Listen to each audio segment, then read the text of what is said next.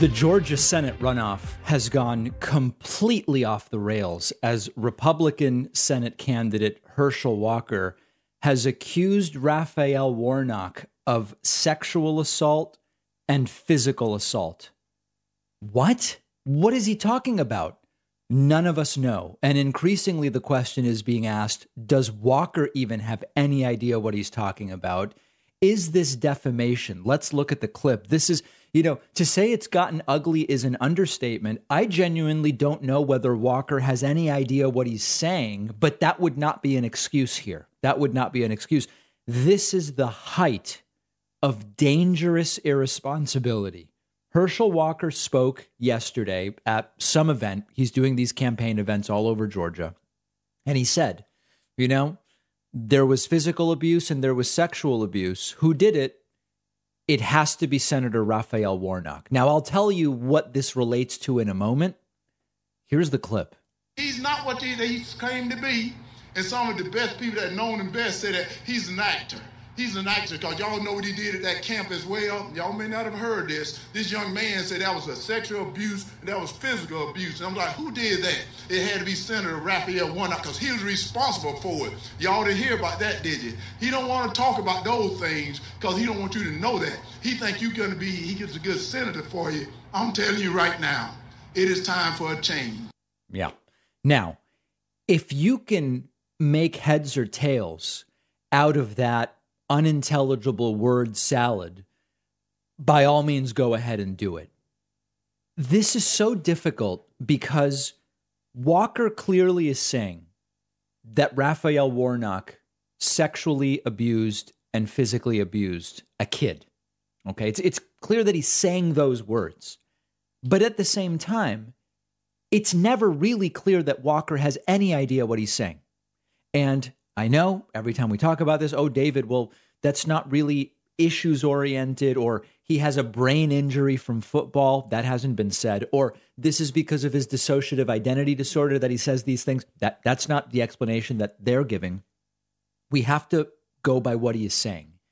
And there's a real question as to whether this is potentially defamatory.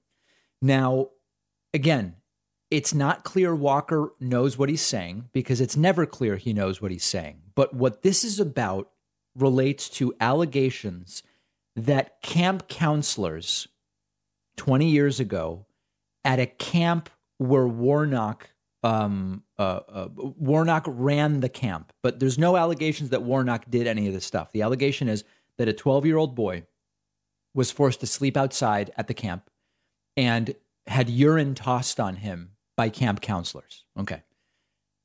Absolutely horrible allegations.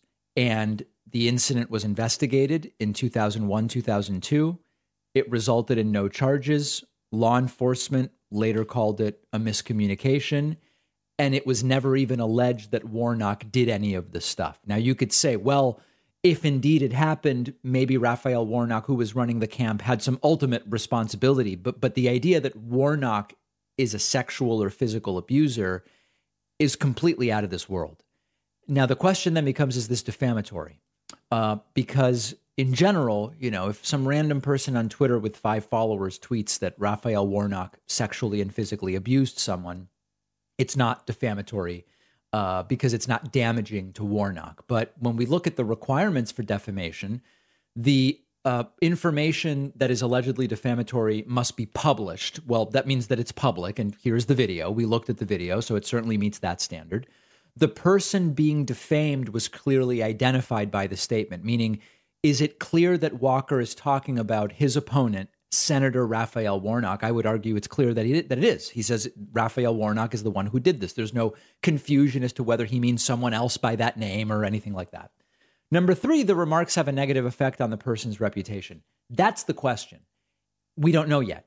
But if it starts to spread in such a tight race, the completely baseless allegation that Warnock is a physical and sexual abuser, you could argue that those remarks have a negative impact on Warnock's reputation. Number 4 is is the information demonstrably false. Well, it's hard to prove negatives, but there's certainly no evidence that these allegations about Warnock are true.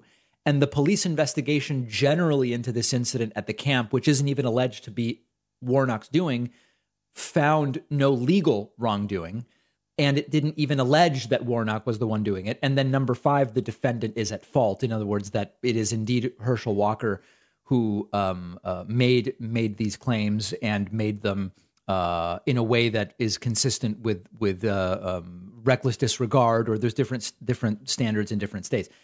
You arguably have a defamation case here. Now, what I care more about is can we just get Raphael Warnock over the finish line before some new thing comes up that gets in the way of this campaign? And I think again, without defending or attacking the individual incident and what supposedly happened to this 12 year old, what Walker said is not even remotely based in fact, and the crowd just sort of goes along with it. The real disturbing part of all of this is that this race even went to a runoff. That's really the disturbing part that the Georgia voters, Georgia Republican voters, and this is a theme that we are following, in their desperation to not vote for a Democrat, they are voting for someone who is completely unqualified, doesn't have a sensible position that he can articulate on any issue, and on a personal level is a complete hypocrite with regard to the policy positions that he sort of claims to advocate to the extent that we can understand him. Uh, completely against abortion in all cases, no exception. Well, he urged uh, two women and paid for two women to get abortions. Um, says we, we need we need men not to be absent fathers. He's an absent father to multiple kids that we know about. It's not even totally clear to me how many kids it is. And on and on and on. That alone is not a reason to vote against him. But the totality of the situation should lead to this guy losing by 40 points. And instead, it was so close within one point, with neither candidate able to secure 50% of the vote, that now we have a runoff on December 6th. Let's really hope that our Georgia friends who vote in Georgia get out there and make this extraordinarily important vote. We'll have live coverage on December 6th. That's the day of the runoff. Going now from Georgia to Arizona, Kari Lake, who lost, she lost.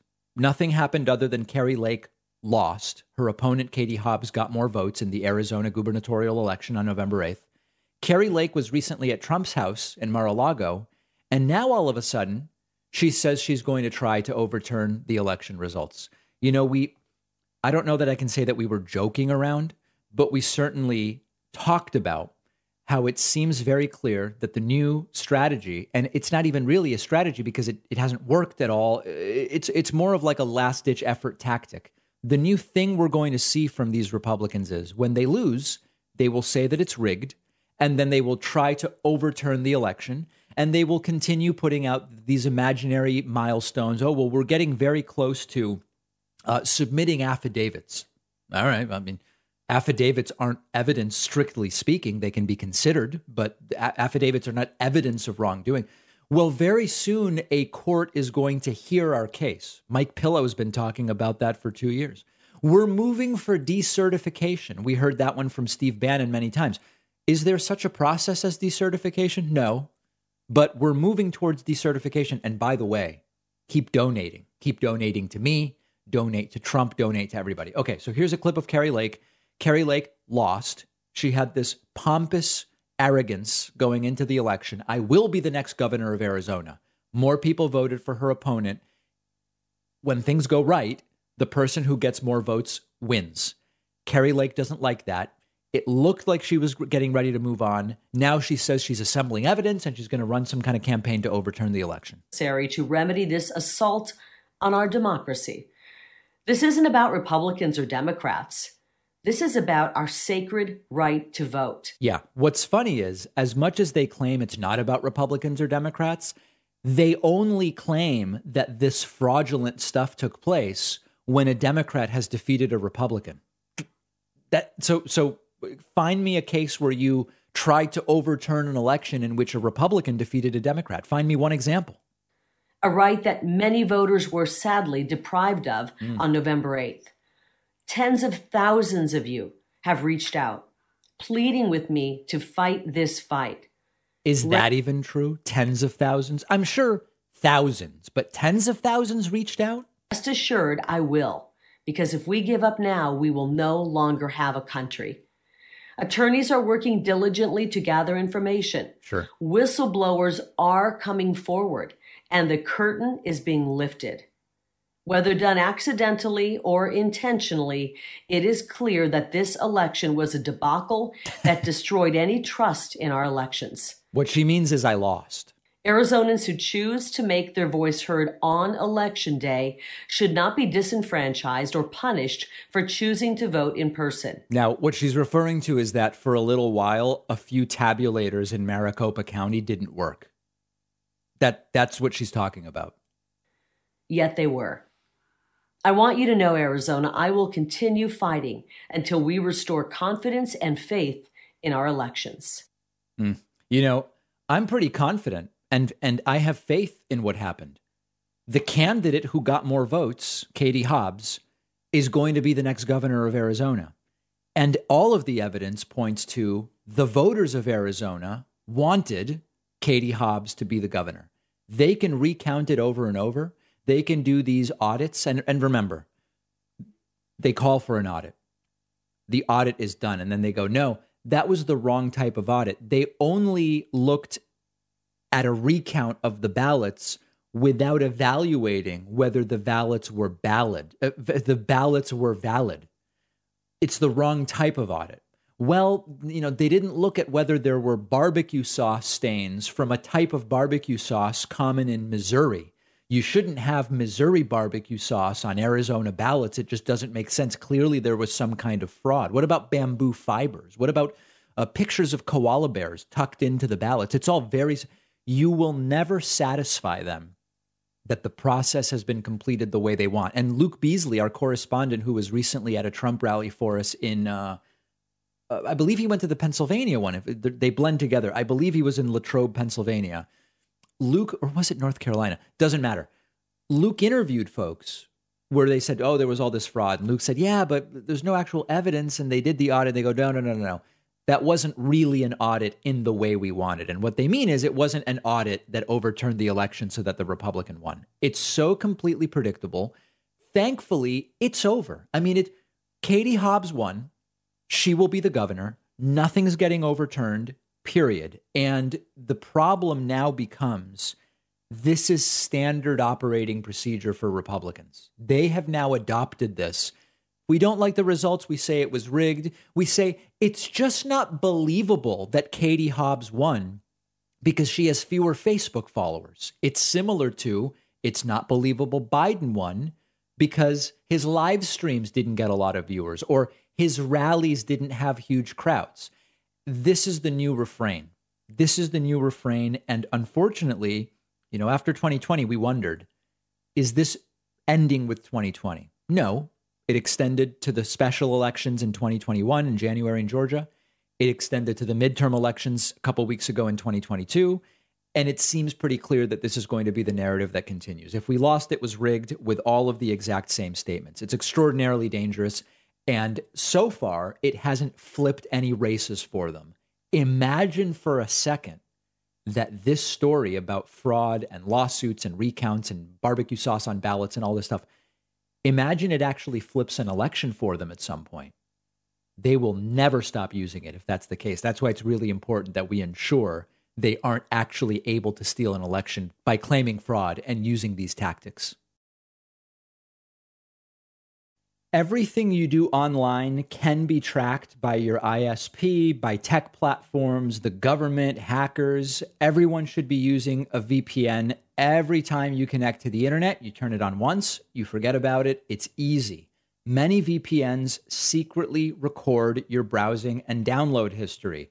But our sponsor, Private Internet Access, is the only VPN with the bulletproof commitment to never doing that because they're the only VPN that has proven their no log policy multiple times in court. Their systems are also independently audited by Deloitte to verify no logging.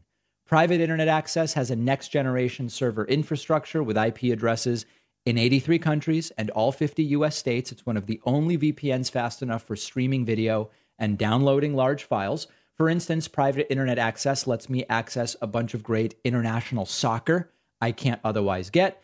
VPNs can be very helpful with the upcoming World Cup. And private internet access has a 30 day money back guarantee, 24 7 customer support, and my audience gets 82% off. That's just $2.11 a month plus three months free. Go to piavpn.com slash David. The link is in the podcast notes. Today's episode is sponsored by NerdWallet's Smart Money Podcast. NerdWallet's trusted financial journalists use fact-based reporting for some much-needed clarity in the finance world, helping you to make smarter decisions with your money. The nerds have helped me get smarter about things like managing finances with a partner without conflict, making a balanced budget, boosting your credit score, saving more money for retirement all sorts of really useful topics. Most people in the audience know I'm a big financial literacy advocate. I can tell you, NerdWallet does a fantastic job here. Listen to NerdWallet's Smart Money podcast on your favorite podcast app. Future you will thank you. Parents in the audience, if you're like me, you're looking for fun, new things to do with your kids, meaningful, enriching, but fun enough to keep them engaged. Every month, our sponsor, Mel Science, sends you a box with science experiments that combine hands on physical components with virtual and augmented reality. Learning science doesn't need to be boring. It doesn't need to be difficult. Many kids are hands on learners who absorb the most through activities like these. It's perfect for homeschooling, ages five through high school, five different subscriptions to choose from chemistry, physics, STEM, math, or medicine. Mel Science sent me the Chemistry of Monsters box, where you grow a black monster from sugar and make a huge foam eruption in a flask. But you're actually learning about carbon dioxide and unstable carbonic acid we had a ton of fun with it. The VR components are awesome too. It is really clear how this helps kids tune into what they are learning. And my audience gets 50% off your first month. Go to melscience.com and use the code PAKMAN. That's melscience.com. Promo code PAKMAN saves you 50%. The link is in the podcast notes. The David Pakman Show is an audience supported program. We depend on you to do what we do. We exist to the extent that people want us to exist and allow us to exist. And you can sign up for a membership at joinpakman.com. It's really cheap. We do an extra show every single day for our members. Oh, the bonus show where you want to make money. Yeah. Everybody else that makes money to fund themselves is bad. Yeah, it's called the bonus show, as Alex Jones has acknowledged. We also do a commercial free audio and video stream every single day. We do members only town halls, and I would love for you to sign up at joinpakman.com. You can use the coupon code 24 starts now to get a sizable discount. William Barr now says there is a basis to indict Donald Trump, but maybe I'll still vote for him in 2024. This is really beyond belief and it's it's not beyond belief in the sense that these Republicans, former Trump associates and staffers who we say, "Hey, you know what? He or she they saw the light eventually. John Bolton eventually came out and said, Trump's incompetent and dangerous. Whoever the case may be, at the end of the day, they are still part of the no matter how bad Trump is, I'm not voting for a Democrat. So let's go through this. This is truly stunning stuff. This was an interview on PBS, PBS where Bill Barr was interviewed by Margaret Hoover. And he believes, first and foremost, that the Department of Justice at this point almost certainly has a legitimate legal basis for indicting Donald Trump. First clip, take a listen. In September, you said the Justice Department was getting close. You said, quote, getting close to having enough evidence to indict Trump in the classified documents investigation. But you also said you hope they don't indict him. In your view, is there ever a circumstance where you think is appropriate to indict a former president? Oh, yes. Um, you know, if a, if a, former president commits a crime, you know, especially a serious crime, uh, they should be indicted for it. If the Department of Justice can show that these were indeed very sensitive documents, which I think they probably were, hmm. and also show that the president consciously was involved in misleading the department, deceiving the government, um, and playing games after he had received the subpoena for the documents, that's, those are serious charge That's a serious. That's serious. crime. That's a serious well, enough I, I said to- that I, I personally think that they probably have the basis for legitimately indicting the president. I don't know. I'm speculating. speculating, yeah. But but given what's gone on, I think they probably have the evidence that would check the box. They have the case. That's pretty clear. That's a former attorney general saying they probably have the evidence to legitimately indict my former boss, the former president. So certainly, William Barr would not consider voting in 2024 for a guy who so mismanaged and mishandled at least some aspects of his job that his behavior was worthy of an indictment, right? I mean, William Barr is a man of the law and of law and order, former attorney general, lawyer. He would not say, and by the way, I'm going to vote to reelect that guy who I think we can legitimately indict. Well, he might. He might vote for him. If Donald Trump were the nominee for the Republican Party again, would you support him? Well, I'm just hoping it never comes to that because I think it would be a tragedy if he's our nominee, if he's the Republican nominee. Um, Could you vote against him? Could you vote not for the Republican if Donald Trump were the uh, Republican nominee? Well, again, I think it gets down to what I said, which is I would have to make the judgment at that point, the impact on the country, and I'll have to see what's going on in the world, what who the Democratic nominee is. If it's a progressive Democratic nominee, I can't imagine voting for but him. I Right. Between a criminal president and a progressive, I'm not voting for the progressive. I'm clearly voting for the criminal. ideologically progressive versus somebody who orchestrated an attack on the Capitol, who Right. betrayed his oath to the Constitution, as you said in your words, you still might vote for him. Mm-hmm. mm-hmm. Yeah. Yeah, I might vote for him. Sure. Betrayed his oath, sure, but at least he doesn't want universal health care for everybody. I mean, that's crazy. depending on all this. I, it's hard for me to project what the future holds. The question is always a comparative one. You have to make a choice between two people. I don't believe in throwing my So vote away on it a third party. You don't rule out supporting President Trump again. No, I don't. Depends on the circumstances. What a I guy. I pray that that doesn't come. uh, You know, I think the reason our republic is in jeopardy is because we are not throwing up the best and the brightest for these offices. That's for damn sure. That's for damn sure.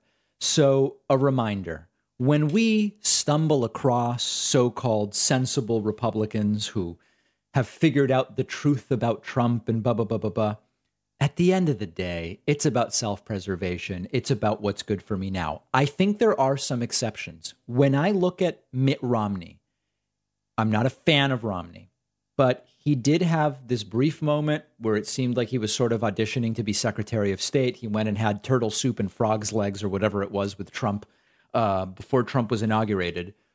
And it didn't work out that way. And maybe it would have gone differently and I'd feel differently. But Mitt Romney has pretty consistently stuck to his framework for conservatism as he sees it. And it has not really overlapped with Trumpism. He's been clear. He marked, marched with the Black Lives Matter protesters. He has been consistently anti Trump. He entertained it when he met with Trump that time. It's closer to a type of Republican I can respect, not in terms of agreeing with their positions, but in terms of how they've handled all this. But the the Bolton, the you know even Liz Cheney to some degree, I I, I just don't know. I just don't know. I think this is basically what uh, we should expect from all of them. And uh, Barr says, listen, betraying your country and all of that, better than an ideological progressive, which tells you a lot of what you need to know about the MAGA crowd.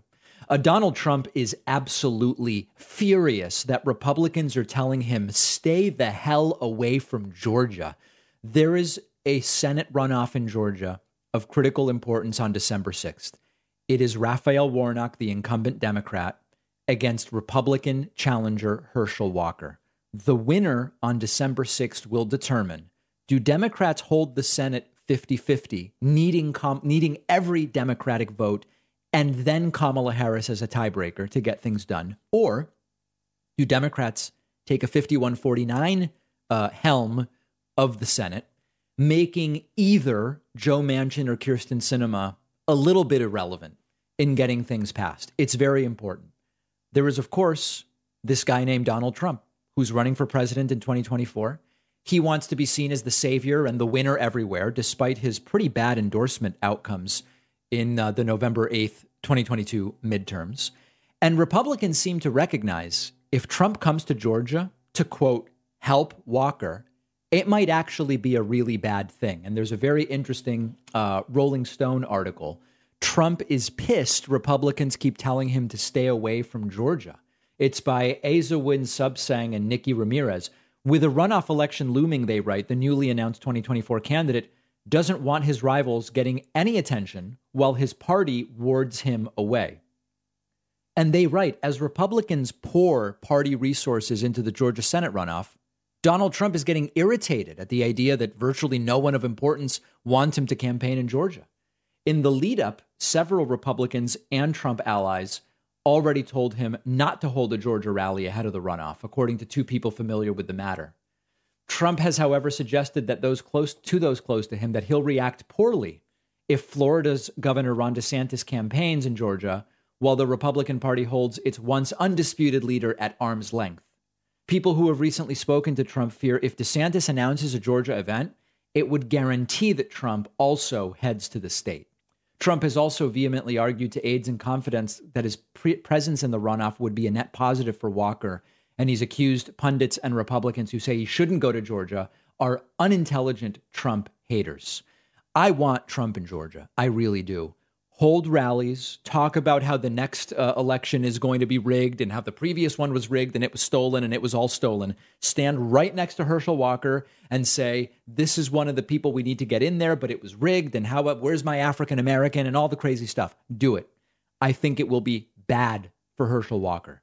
If Walker wins, there is obviously something very wrong with the people of Georgia and the fact that Warnock didn't win outright and we need a runoff, I've already said complete and total disaster. I'm uh, no no question whatsoever.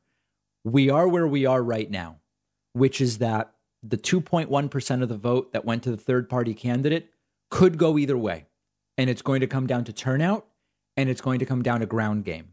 I can think of few things worse for Walker than what was bad for other candidates a few weeks ago, which is Trump showing up ranting for 90 minutes or two hours about voter fraud and how he did really well in 2020, and then kind of saying, yeah, and vote for this guy or gal. It wasn't good for the contested races. It wasn't good for Mastriano. It wasn't good for Oz. It wasn't good for Tudor Dixon. It wasn't good for Kari Lake. J.R. Majewski lost. John Gibbs lost, and on and on and on. So I say bring Trump to Georgia and let him wreak havoc. Even better would be if it becomes, for lack of a better term, a penis size contest between Trump and DeSantis to the detriment of Herschel Walker. We know that Barack Obama will be campaigning with Raphael Warnock. If the scheduling lines up, we will cover that live. And if indeed this sort of slurry of uh, Republican rallies with Trump, DeSantis, et cetera, materialize for Walker, we will cover those as well. But most importantly, and I know I've said it before and I'm going to say it again, most importantly, if you live in Georgia, if you're registered to vote in Georgia, make sure that you vote because this one is of critical importance. Make sure also that you're subscribed to our YouTube channel. If you're watching right now on YouTube and you look at that subscribe button up there or down below, wherever it is, and it's enabled, if it says subscribe rather than subscribed, hit that button. There's over 3 million people who watch our videos and don't yet subscribe. Help us get to 2 million subscribers. We're going to take a quick break and be right back. I love cooking at home. I cook all the time. Having a good set of knives that you actually like to use is really important. For years, I have been a fan of the advantages that Japanese knives offer and our sponsor, Kamikoto, makes amazing Japanese steel kitchen knives using the traditional techniques that date back to the Edo period of Japan. Kamikoto only uses steel from Japan. Each blade takes years to craft and goes through a rigorous 19 step inspection process with a lifetime guarantee. The knives come in a beautiful heavy duty ash wood box, makes it a really great gift, easy to store as well. On the Kamikoto website, you can see a map of the Michelin star chefs all over the world using Kamikoto knives. My Kamikoto knives at home have been performing great for years. You really just can't beat the feel of a nice Japanese knife, perfectly balanced in your hand And Kamikoto is now running a big Black Friday sale. My audience gets an extra $50 off. Go to kamikoto.com slash Pakman and use the code Pakman. That's K-A-M-I-K-O-T-O dot com slash Pakman. Use code Pakman for an extra $50 off. The info is in the podcast notes. I've had such trouble finding a great razor where I am not cutting myself or getting those nicks on my skin, which are so common with the cheap disposable razors. You have to meet our sponsor, Henson Shaving. Henson actually manufactures parts for the International Space Station and the Mars rover. And they are bringing that exact same precision engineering to the shaving experience. It hurts when you shave because blades extend too far and thus they wobble slightly. But with their aerospace grade CNC machines, Henson is able to make metal razors that extend just 0.0013 inches. That's less than the thickness of a human hair, which means a secure, stable blade with a vibration free shave. It also has built in channels to evacuate the hair and the cream, no more clogs, no more rubbing your thumb on the razor to get the hair out.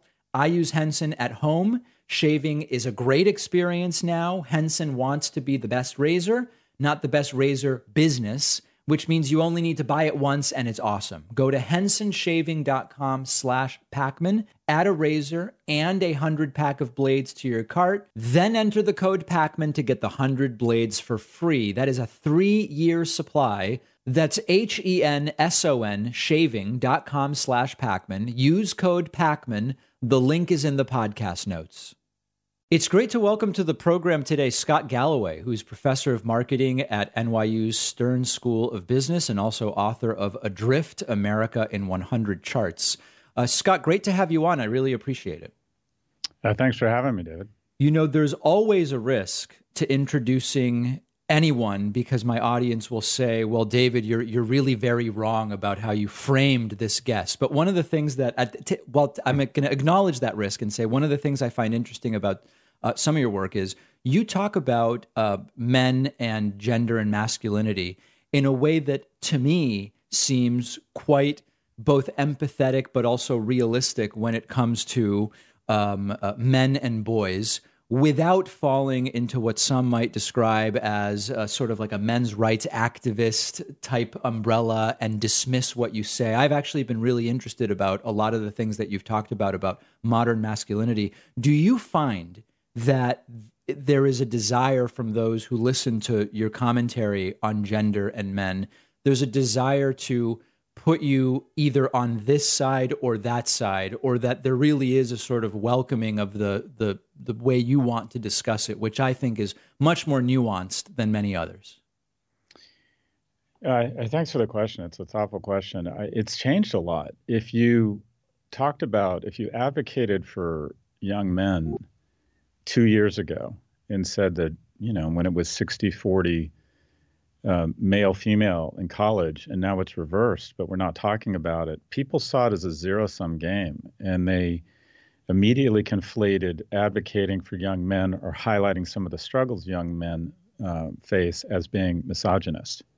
You couldn't be pro male without being anti female and uh, over the last 24 months it's changed. And unfortunately i think some of that is because a lot of the a lot of the kind of pro there was a lot of thinly veiled misogyny masking is pro male I, I don't i think some of the celebrities that are or people on tiktok that have gotten some attention it's just blatantly a fairly conservative um, there's some there's some troubling aspects to to some of the people who've been labeled as pro male and that is they're blaming women or that the, some of their content does come off as misogynist so i don't think that's helped have a serious conversation. But you have people like Richard Reeves and talking his great book of Boys to Men. I've read about Even half of it so far. Yeah, have said, look, this is clearly an issue, and the the group I hear from, I hear from three cohorts. I hear from young men, and oftentimes they're upset because they think I'm accusing them of being incels.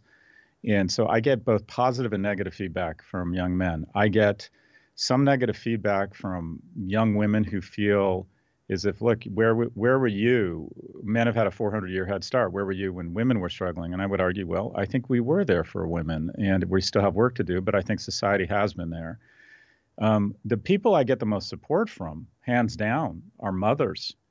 And the conversation goes something like this: I have two daughters. One's at Penn. One's in PR in Chicago both killing it, and I have a son who's in the basement vaping and playing video games. Mm. And the data is just overwhelming, and we're finally having an honest conversation about the fact that three times as likely to be addicted, four times as likely to kill themselves, 12 times as likely to be incarcerated. Uh, two for every one male college graduate in the next year, uh, five years, we're going to have two female college graduates. So there are real issues here. And also, there's an emerging class or recognition that the people who would like more economically and emotionally viable young men is women. So I, I, think we're finally having what I'd call a civil conversation around it. One of the things that I find really interesting, and I hope I'm summarizing some of the things you've written and said accurately, and if not, I'm sure you'll tell me, is that you point out, or I at least interpret some of the things you say as pointing out, that some of the grievances that maybe the more right leaning folks on this issue have about the state of young men are a direct result of some of the cultural shifts and norms and stories that are told by those very people. In terms of i'll give a few examples. Um, what is what is masculine when it comes to parenting as an example? And these images of and stereotypes of hey you know the the the dad pushing around the stroller rather than working that's not masculine in the way that it should be. For as, as an example or that's my example not yours necessarily. Mm-hmm. Or stories about, you know, empathy and being in touch with one's emotions should be uh, should not be welcomed, for example, among so-called masculine men. It seems to me, and I'm curious whether you agree, that some of those stories maybe perpetuate the very problems that you're pointing out. Yeah, it's an interesting conversation because I think masculinity is a wonderful thing, and it's been incorrectly conflated with toxicity, which is just bullshit. Toxic masculinity is a term that has really been destructive because there are just certain situations where people want to demonstrate masculinity. And the, the key is to define what it means. I think it means being more risk aggressive, it means taking chances.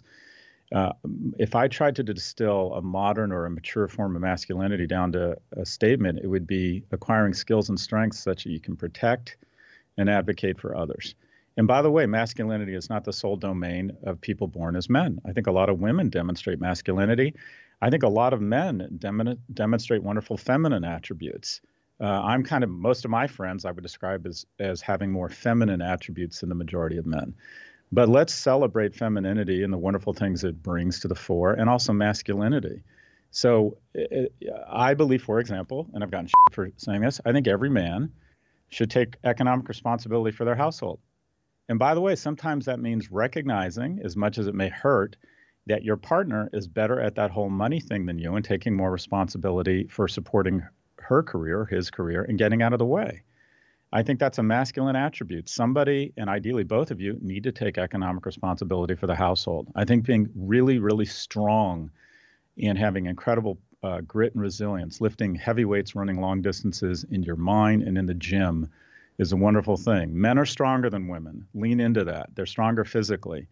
Uh, women are stronger in terms of their ability to endure. You know, they have much higher threshold for pain. Otherwise, they would never uh, survive childbirth. Yeah. But I say to young men, if you are not strong, you should be able to walk in any room and have the confidence that if shit got real, you could kill and eat everybody or outrun them.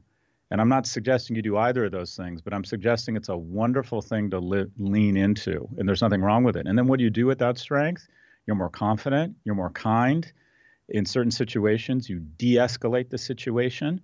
The strongest, most impressive men I've ever met in a bar fight are the ones that step in and de escalate the situation. That's what it means to be a man. That's what it means to, to, to express masculinity. So I like the idea of trying to define you know, if you're Tarzan, what vines you're going to swing on. Masculinity for me when I was, you know, you look like a very young man, David, but when I was young, I thought masculinity meant being awesome, sleeping with as many strange women as possible, and being ripped. I didn't go into the gym to get fit. I went in to be big. And now, as I've gotten older, I find that you know, being civic, voting, being friendly to your neighbors, taking an interest in a child that isn't yours. I think that being really strong, you know, now for my age, and I hate to say that, I have to qualify everything for my age. Those things make me feel strong like bull. And I'm leaning into those things. I love those things. I love making and spending a lot of money. I love protecting people. And I'm doing a lot of virtue signaling right now. But those are masculine attributes. I'm, I'm a risk aggressive person. I've started businesses. Uh, and there's nothing, and I'm physical on a lot of dimensions. And those are wonderful attributes. And by the way, women can demonstrate those attributes. But masculinity should be absolutely celebrated. When Ukrainians or when Russians pour over the border, as Bill Maher said, you know, the Ukrainian army, you want some of that big energy. And I don't think there's anything wrong with that. Uh, I think we need to celebrate it. It comes with downsides, it comes with upsides, as does every other attribute of the species. But um, I, would say lean into it and just define what it means. And we need a more mature um, version of masculinity. Last thing I want to mention on this, and then I want to talk about the book a little bit. I'm curious, I, I've not heard you comment on this, and I don't know if you have. One of the things I've observed over the last mm, six to 18 months in the political space has been that one of the topics that gets the biggest rise out of right wing crowds, and by this I'm talking about your typical Trump rally, as well mm-hmm. as CPAC in Texas over the summer, what got the crowd mm-hmm. the most excited was stuff about gender and trans people. The, one of the mm-hmm. biggest applause lines at CPAC over the summer was when Ted Cruz said, My pronouns are kiss my ass, and the crowd went absolutely crazy. One of the mm-hmm. biggest applause lines during the Trump rally is when Trump talks about um, a, a trans woman in a weightlifting competition easily lifting hundreds of pounds more than everybody else and just how you know we got we got to get men out of women's sports et cetera et cetera mm-hmm. do you make anything or what do you make of the fact that those stories have become so titillating to a large portion of the country well when when everything is an you know when everything is a nail you know all you have or is what looks like a cultural war, and that is we don't want to talk about income inequality, we don't want to talk about inflation or growing the economy. So let's get people emotionally triggered by a small number of uh, instances. The, the, the governor of South Dakota spends precious resources and time trying to pass a law that protects women's sports from transgender athletes.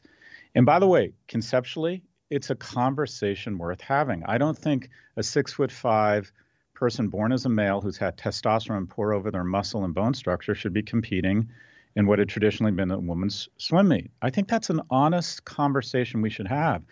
But when you have the governor of a state passing laws to quote unquote protect girls' sports, and then we find there isn't a single instance in the entire state of a of a person who has tried to be compete as a woman who was born a male, you have to say, well, are are are they are they interested in honest conversation, or are they just interested in triggering people and and leading a, a, us down a path of uh, demonstrating hate towards a community that has been subject to just so much bullshit?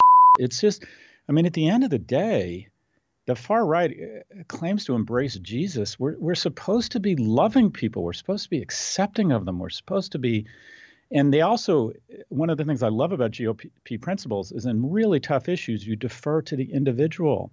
Why wouldn't we let families and doctors figure out what is or isn't the right thing about this? If it, we end up in a statewide swim meet, okay, let's have the conversation.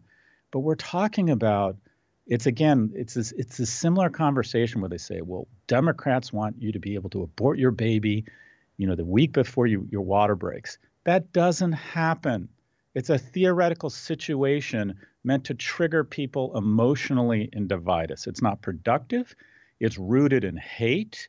It's rooted in cheap politics. And it, it, it, it doesn't advance us forward. It, one of the things from my book, as a segue to the book, looking at all the issues that plague us, David, whether it's income inequality, whether it's the very serious issues around climate change, whether it's you know our polarization. If America's problems were a horror movie, it would be the call is coming from inside of the house. Instead of taking time to focus on how we um, uh, establish more chips to ensure that we're not relying on the Chinese during a conflict, instead of focusing on how we ensure that we bring up our bottom fifth of education level, that we get one out of five households out of poverty that have children, we start talking about this bullshit and we start talking and when i say bullshit i mean anything that divides us. 34% of democrats i'm sorry 54% of democrats are worried the kid's going to marry a republican. A third of people in each party think people in the other party are their mortal enemy. Americans will never have greater allies than other americans and i find the far right especially but also the far left are more interested in embarrassing the other side than they are about advancing the nation. And we have to get back to a point where we recognize first and foremost we're Americans. We're not Republicans and Democrats. I'm a huge World War II history buff. I have this great photo of these men uh, wading into the water as the front gate slammed down on their landing craft heading towards Omaha Beach in the invasion of Normandy. Two out of three of these men, average age 26, wouldn't leave the beach alive. And I imagine that they can su- suspend the time space continuum, see our problems, and go, you can't fix that. Shit. I can't imagine any of those men looked at each other and even knew who was a Republican or a mm. Democrat. So we are energy independent, we are food independent, we have eradicated diseases, we are more we are more prosperous than any nation in the world, but we've decided we don't like each other. And when you take very tiny examples of trans athletes that are meant to evoke an emotional re- response all you are doing is saying, I want Americans to hate each other. I don't want America to move forward. I want Americans to hate each other. We should have an honest conversation. Parents who want to have an honest conversation around gender affirmation and be informed when a kid under the age of 18 um, asks for hormone therapy at a school, that's an honest conversation. We should have that conversation. But according to Republican principles, we should have it at the school and the family level. And there are, to be blunt, this is really an edge of edge case and they want to turn it into a cultural issue because they don't want to really talk about what ails us. So it's like, come on, let's get back to where we were as Americans, have more respect for the individual, and stop using edge cases to trigger people such that we're angry at each other. It's totally unproductive. Let's talk a little bit about uh, the the book. Um, again, the book is Adrift: America in 100 Charts. One of the things that will often happen when you talk to folks who are maybe to some degree siloed in a particular area is there's this sometimes instinct to say, here's really the chart or the statistic or the issue that explains all or the vast majority of what's going on. There's this desire to be like, this is the thing really that that this is all about. And sometimes it's income inequality or it's mm-hmm. the climate or it's the gender pay gap or whatever the case may be.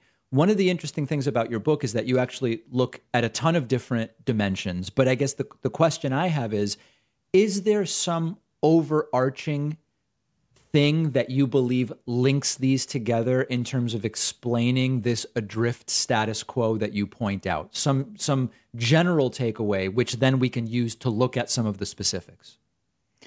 So if you had to zero in on one chart, there would be ground zero um, for the for the detonation, and all our other problems are kind of the blast zone as you go to different outer rings. Yes, it's in the early 70s, up until the early 70s, productivity and wage growth were like two snakes intertwined. The right. nation got more productive through manufacturing or processes or service technologies, and wages went up. We got much more productive. Wages went up a lot. We shared in our prosperity. In the early 70s, wages went flat for 50 years, despite the fact that productivity kept going up and to the right. And the delta between these two lines is literally tens of trillions of dollars in surplus value that wage earners, current income, didn't get to participate in. And I think that when when you have now for the first time in the nation's history a 30-year-old man or woman isn't doing as well as his or her parents were at the age of 30, when you have for the first time more than half of people under the age of 30 are not living with a romantic partner or a friend, they're living with their parents. You have rage, you have shame, you have roommates reminding you of your failure every day named mom and dad. And when people aren't doing well, when the ultimate compact in our society, and that is your kids will do better than you, has been broken, people look for scapegoats they get angry. They start believing in uh, conspiracy theory. They start looking for heroes and cult figures that will rally them and blame somebody else and tell them that they're victims. So the lack of shared progress, we've been enormously prosperous over the last 50 years. We will produce this month we will we will produce more output this month than we produced an entire year in the 1950s. It's our you could see in five to ten years we might be able to produce as much in a quarter as we produced in a decade in the middle of the last century. The problem is a lot of that prosperity is not translating to progress. Because if you don't feed the engine that fights your wars, pays the majority of your taxes, and is responsible for civility and progress in our nation, see above the middle class, a society declines. China has brought 500 million people into the middle class in the last 50 years. We've shed 10 million. So, in sum, ground zero, the epicenter, is when wages decoupled from productivity. And does that, I mean, I can, I can speculate about how that would connect to education, that would connect to dealing with climate issues, that would connect to social services, access to healthcare. I mean, it seems as though when you think about that particular chart where you start to see a separation between productivity and wage growth, you really can connect that to so many of the different charts and things you talk about. Yeah, it really it just ripples out, and what you have is um, there's this there's a few myths that we need to bust. The first is that the middle class is a naturally occurring economic force. It's not. If you let the economy just run totally, you know, Ayn Rand, just totally free market, the middle class starts to erode because wealthy people get access to powerful politicians, especially with Citizens United, who tend to take the tax code from 400 pages to 4,000, who can navigate a complex tax code. The wealthy, if you can navigate by starlight, you want to you want to run boat races at night. We're run our tax code is complex. People of my income level can afford people to help them navigate, and we end up with a regressive tax structure. Education. Me and my colleagues every morning wake up in the morning and say, ask ourselves one question How do we reduce our accountability while, while, increasing our compensation? We have found the ultimate strategy, and that is to tap into the 10% wealthiest American households with a luxury positioning, and that is artificially constrained supply, such that 30, 20, 10% admission rates, and we stand up and applaud the dean, and the alumni love it. And we've morphed towards this bullshit rejectionist luxury positioning in our society where once I have a degree from a good university, I want them to pull up the drawbridge because then my degree becomes more valuable. Once I have a house, I show up to the local review board and try and squash any new development to make my the price of my house go up. And once I have a successful tech company, I weaponize government to not let any emerging companies come out of the crib through monopoly abuse if we don't consistently create opportunities for other people to enjoy the prosperity that my generation has enjoyed, if you don't have tr- if you don't have churn, if you don't stop these ridiculous bailouts of small businesses and create a cartoon, the wealthiest people in America are small business people. When you just bail out rich people and companies, you're robbing from young people. Because the reason I'm wealthy is because as I was coming into my prime income earning years in 2008 Amazon and Apple went down 90%, and I got to buy them and then register a 20 and 40 fold, respectively, increase. And two years ago, we decided to bail out the markets. And as a result, as a result, young people didn't get their shot to buy Brooklyn real estate or Amazon stock, you know, at 40, 60, 70% off. So America used to be the best place to get rich. It's slowly but surely become the best place to stay rich. Everything we do right now, fiscally, and legislatively is an attempt to take money from a younger generation who have seen their wealth from go from 19% of GDP to 9%. We have cut the wealth of people your age in half. The average person, 7-year-old, is 72% wealthier than they were 40 years ago. The person average person under the age of 40 is 22% less wealthy. My generation has basically said to a younger generation, you, I got mine, get yours. I'm going to borrow your credit card and your kid's credit card such that Nana and Pop Pop can upgrade from Carnival to Crystal Cruises. Unless we reinvest in the middle class, it will correct. And the, the means of correction will either be war, famine, or revolution. Uh, I I hate to end on such a negative that was note, a word but salad, wasn't it? Not every not every interview has a happy ending, which is okay. Which is okay. Uh, we've been speaking with Scott Galloway, professor of marketing at NYU, also author of Adrift America in 100 Charts. Scott, I really appreciate your time and talking to me today. David, thanks for your good work and thanks for having me. If you have a friend or loved one who is passionate about the environment, here is a perfect holiday gift. Our sponsor, Established Titles, is a project that lets you ceremonially purchase as little as one square foot of dedicated land in Edelston, Scotland so that you can call yourself a lord or a lady like the historic Scottish tradition. Some people even change their plane tickets or credit cards to include Lord or Lady. Your title pack comes with an official certificate. You can see exactly where your plot of land is located. It makes a perfect last minute gift. But most importantly, Established Titles plants one free tree for every plot of land sold. Established Titles does really good work all over the world with reforestation organizations like One Tree Planted and Trees for the Future. So you'll have a great laugh whether you're Scottish or not. I'm not. But you're giving the gift of reforestation to fight climate change. If you use my link, you'll get 10% off, and your plot of land will be right next to mine. You can see it on a map. Go to establishedtitles.com slash Pakman and use the code Pakman for an extra 10% off on top of their Black Friday deal. The link is in the podcast notes. I apologize in advance, but uh, this is going to be like a little bit of a rant segment. I'm really sick of a particular type of message that I received a few of recently about Elon Musk and Tesla. And it's the you must be ignoring this particular story because of some personal bias, David, and you're a bad person. Here's one example. I received like a half a dozen of these in the last few weeks, and the gist is the same for all of them. This is just one example. So, uh, someone who on Reddit goes by the name Sinker posts, guys, David and Elon. What's up with David totally avoiding the Elon news? He's barely touched on it. I know he drives a Tesla, but that can't be why he's dodging this. Insight? Sorry if it's been asked. So, two components. Okay. The first component is I've been ignoring the story of Elon Musk buying Twitter and genuinely behaving like a moron. And part two is that it's because I drive a Tesla or am an investor in Tesla. So, let's take the questions in two parts. First, have I been ignoring it? No, I have not. In November alone, we have seven YouTube videos, either directly or indirectly, about Elon Musk and Twitter. One of those is Tucker talking about an Elon Musk conspiracy theory. This includes a story yesterday on Elon Musk unbanning Trump from Twitter. We've covered it on the bonus show endless additional times since the beginning of Elon Musk looking at buying Twitter. Dozens and dozens of stories. The stories don't do super well. I consider that a signal that my audience isn't that interested in it, but there has been plenty of coverage. That's number one. Secondly, and this is really the part that I want to address, is the idea that I'm not covering it or I am covering it in a particular way because I drive a Tesla or I'm a Tesla investor. We saw another version of this with stuff with the Israeli Palestinian conflict. I'm not covering it because I'm Jewish. And then it's, well, I covered it in a certain way because I'm Jewish. And then I'm covering it a lot because I'm Jewish. Okay. First of all, this entire Tesla thing is silly. But more importantly, I'm no huge Tesla fan.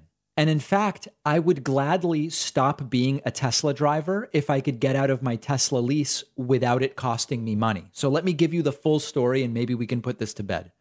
I bought Tesla stock in 2015. That's almost eight years ago. As of last week, I've now sold the vast majority of the stock. I plan to sell all of it I want to wait until January 1st to sell what's left because I want to spread out the capital gains that I'm going to owe and not owe a whole bunch of taxes all at once. Now, if by the way, the stock is tanking, if it keeps losing value between now and when I sell in early January, I might not even owe taxes because I'll have, you know, my gains will have evaporated. That's number one. I bought the stock not because of being some Elon Musk fanboy, but because I believed that Tesla, as a first mover, into longer range electric vehicles was going to do well as a company. The stock did do well, but I also knew, including from driving the car myself, Tesla's big advantage is being the first mover on the charging network and on the on the range. The build quality of Tesla vehicles isn't that great. It's not that great, and I can tell you as someone who has a Tesla right now. I've dri- uh, driven in uh, BMW electric vehicles, Audi, Mercedes, Porsche, they are way better cars than Tesla. I've ridden in a friend's Hyundai Ioniq 5. Uh, okay, it, it's a little bit of a lower price car, but it's still, these companies have been building cars for, in some cases, 100 years. They are way better built vehicles. I believe that the first mover advantage for Tesla is clearly diminishing. And as that happens, it's less of an interesting company. So I'm going to be getting out. Great that Tesla was a first mover and pushed things forward. I think its prospects in the future are not nearly as bright. Now, in terms of my lease and being a Tesla driver, I would bail on it today, but I would have to pay a lease early termination fee. It's like a bunch of payments, doesn't matter. It would be $4,500. If I want to turn in my lease today, I can do it, but it's $4,500. Wasting $4,500 because I think Elon Musk is clearly now a knucklehead doesn't seem super logical. If you people who are angry with me about the car want to pay for the early termination fee, I will gladly turn in the car, turn in the keys, there are no keys, and film myself doing it. Okay. And then we'll turn it into content and I'll get a different car. The, the only reason I still drive a Tesla today is I have a lease. And unless I want to pay, I have to keep the car to the end of the lease. Lastly, Elon Musk. Um, I believe Elon Musk has fallen into the reactionary libertarian black hole. I think it's a very dumb black hole that many have fallen into. I think his purchase of Twitter is bad for social media and it's bad for Twitter. I also recognize he's had successful businesses and people in the past who have bet against his businesses came out on the wrong sides of many of those bets. I don't find him super interesting as an individual. That's the full story. There's no hidden agenda. I'm not avoiding talking about Twitter or Elon Musk or Tesla. There's no secret Tesla driver silence or allegiance or any of it. So please, folks, let's drop it. We have a voicemail number. That number is 219 2 David P. Here is a furious Trumpist caller who sounds like she really wants to speak to the manager. Um, who do you think you are? You know, you pompous ass, mm. uh, calling MAGA people mentally ill. Uh oh. You know, that's a real stretch. You know, you got to get off this stuff. Who, who do you think you are? Nobody. Yeah. So again, listen. Uh, I have never said all MAGA people are mentally ill, but I've interviewed enough of them, and our correspondents have interviewed enough of them to know that some of these MAGA people are mentally ill and the manifestation is an obsession with Trump and Trump paraphernalia and Trump gear. Others just are ignorant about politics. Others are selfish and greedy, and they identified that Trump policies would be good for them. It's a combination. Who am I? I'm just like you. I, you have an opinion, and I have an opinion, and we express the opinions. It just might be that more people are listening to my opinion than yours. But who am I? I'm just a guy. That's it. We have a great vo- uh, bonus show for you today. Has the world made progress on climate change? Like uh, all of the years now of rallies and marches and provisions and agreements, have we made what we can call progress on climate change? We will discuss based on a new report. Secondly, New Zealand is going to vote on whether to lower the voting age to 16. What do we think of it? I will tell you. And we will talk about the rising cost of Thanksgiving and I will again advocate for ditching the turkey and doing two or three beautiful chickens, potentially spatchcocked. I know. I know. I will address that on the bonus show. Sign up at joinpakman.com. Don't miss it. Coupon code 24 starts now gets you a discount.